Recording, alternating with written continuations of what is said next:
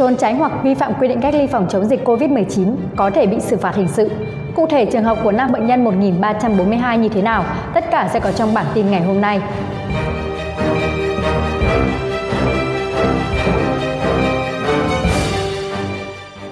Liên quan đến sự việc để xảy ra lây lan dịch COVID-19 trong cộng đồng những ngày qua, ngày 3 tháng 12, Công an thành phố Hồ Chí Minh cho biết, cơ quan an ninh điều tra đã ra quyết định khởi tố vụ án hình sự lây lan dịch bệnh truyền nhiễm nguy hiểm cho người theo điều 240 Bộ luật hình sự năm 2015. Chúng tôi dành bản tin hôm nay để nói về vụ việc này.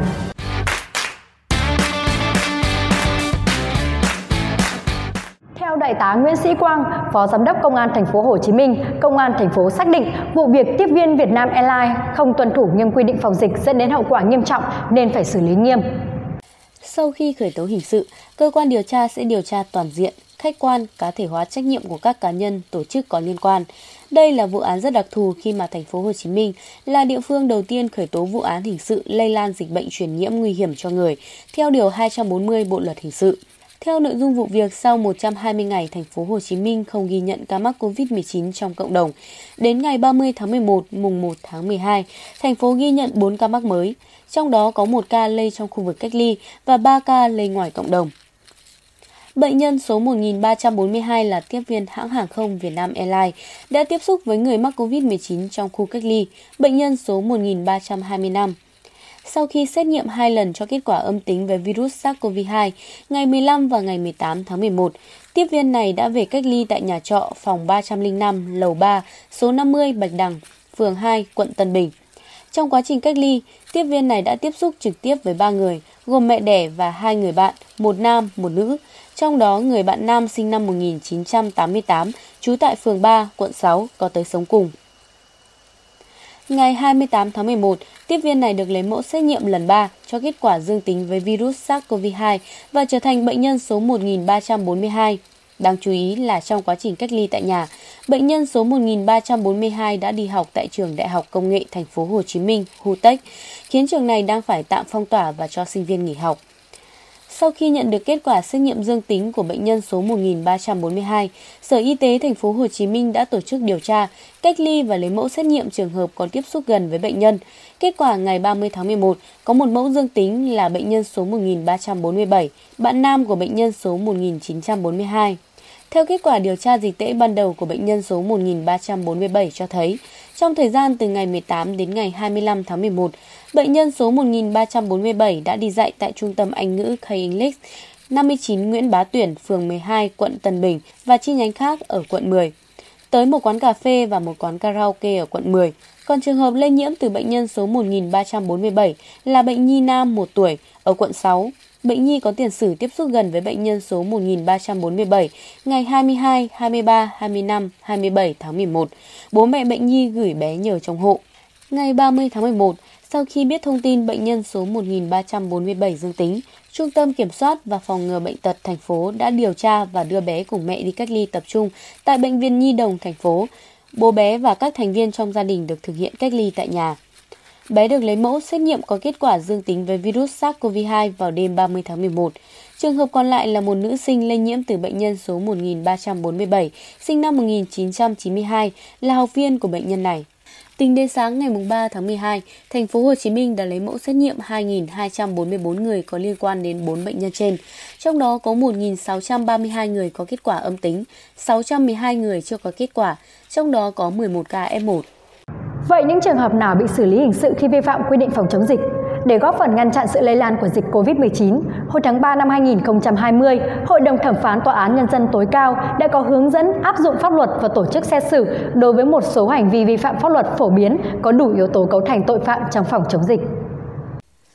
Theo đó, người được thông báo mắc bệnh, người nghi ngờ mắc bệnh trở về từ vùng có dịch COVID-19 đã được thông báo cách ly thực hiện một trong các hành vi trốn khỏi nơi cách ly, không tuân thủ quy định về cách ly, từ chối trốn tránh việc áp dụng biện pháp cách ly, cưỡng chế cách ly, không khai báo y tế, khai báo y tế không đầy đủ hoặc khai báo gian dối và hành vi đó gây lây truyền dịch COVID-19 cho người khác, bị coi là trường hợp thực hiện hành vi khác làm lây lan dịch bệnh nguy hiểm cho người, quy định tại điểm C khoản 1 điều 240 Bộ luật hình sự và bị xử lý về tội làm làm lây lan dịch bệnh truyền nhiễm cho người khác. Người chưa bị xác định mắc COVID-19 nhưng sống trong khu vực đã có quyết định cách ly, quyết định phong tỏa thực hiện một trong các hành vi trốn khỏi khu vực cách ly, khu vực bị phong tỏa, không tuân thủ các quy định về cách ly, từ chối trốn tránh việc áp dụng các biện pháp cách ly, cưỡng chế cách ly, không khai báo y tế, khai báo không đầy đủ hoặc khai báo gian dối. Nếu hành vi đó gây thiệt hại từ 100 triệu đồng trở lên do phát sinh chi phí về phòng chống dịch thì bị xử lý về tội vi phạm quy định về an toàn ở nơi đông người theo quy định tại Điều 295 Bộ Luật Hình sự.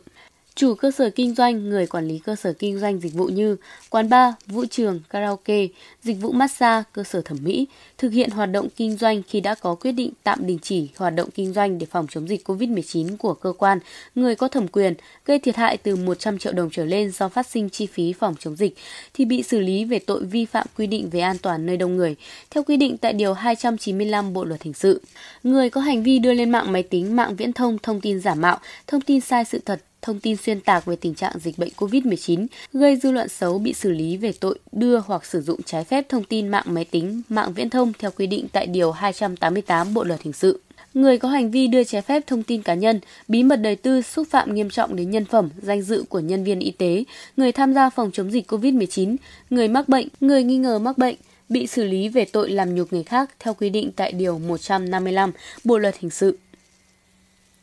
Người có hành vi lợi dụng dịch COVID-19 đưa ra thông tin không đúng sự thật về công dụng của thuốc, vật tư y tế về phòng chống dịch nhằm chiếm đoạt tài sản của người khác bị xử lý về tội lừa đảo chiếm đoạt tài sản theo quy định tại Điều 174 Bộ Luật Hình sự. Người có hành vi đã hoặc đang nhằm đưa trái phép thuốc, vật tư y tế dùng vào việc phòng chống COVID-19 ra khỏi biên giới nước Cộng hòa xã hội chủ nghĩa Việt Nam nhằm thu lợi nhuận bất chính bị xử lý về tội buôn lậu theo quy định tại Điều 188 Bộ Luật Hình sự người có hành vi lợi dụng sự khan hiếm hoặc tạo sự khan hiếm giả tạo trong tình hình dịch bệnh COVID-19 để mua vết hàng hóa đã được cơ quan nhà nước có thẩm quyền công bố là mặt hàng bình ổn giá hoặc mặt hàng được nhà nước định giá nhằm bán lại để thu lợi nhuận bất chính, bị xử lý về tội đầu cơ theo quy định tại Điều 196 Bộ Luật Hình sự người có hành vi dùng vũ lực, đe dọa dùng vũ lực hoặc thủ đoạn khác cản trở người thi hành công vụ trong phòng chống dịch COVID-19, bị xử lý về tội chống đối người thi hành công vụ theo quy định tại Điều 330 Bộ Luật Hình sự.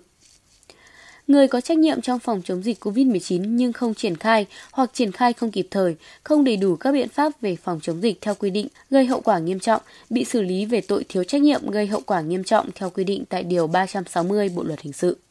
Sau một thời gian dịch bệnh tạm lắng, nhiều người đã chủ quan trong phòng chống dịch, không tuân thủ quy định đeo khẩu trang ở nơi công cộng. Một thông tin cần lưu ý là hiện nay, hành vi không đeo khẩu trang để phòng chống dịch có thể bị phạt tới 3 triệu đồng. Cụ thể, Nghị định 117-2020 thay thế cho Nghị định 176-2013 quy định xử phạt hành chính về lĩnh vực y tế đã tăng mức phạt cho hành vi không đeo khẩu trang để phòng chống dịch COVID-19 cao gấp 10 lần so với quy định cũ. Quy định này có hiệu lực từ ngày 28 tháng 9 năm 2020. Tại điểm A, khoản 1, điều 12, Nghị định 117-2020 quy định, hành vi không thực hiện biện pháp bảo vệ cá nhân đối với người tham gia chống dịch và người có nguy cơ mắc bệnh dịch theo hướng dẫn của cơ quan y tế sẽ bị phạt tiền từ 1 đến 3 triệu đồng. Theo quy định cũ, hành vi này chỉ bị phạt tiền từ 100 đến 300 nghìn đồng. Chúng tôi xin nhắc lại, với COVID-19, không ai an toàn cho tới khi tất cả đều an toàn. Bởi vậy, mỗi cá nhân cần chủ động và tích cực thực hiện các biện pháp phòng chống dịch, tuân thủ các khuyến cáo vệ sinh dịch tễ. Bạn cũng đừng quên thông điệp 5K, khẩu trang, khử khuẩn, khoảng cách, không tụ tập, khai báo y tế. Xin cảm ơn quý vị đã quan tâm theo dõi. Xin kính chào và hẹn gặp lại.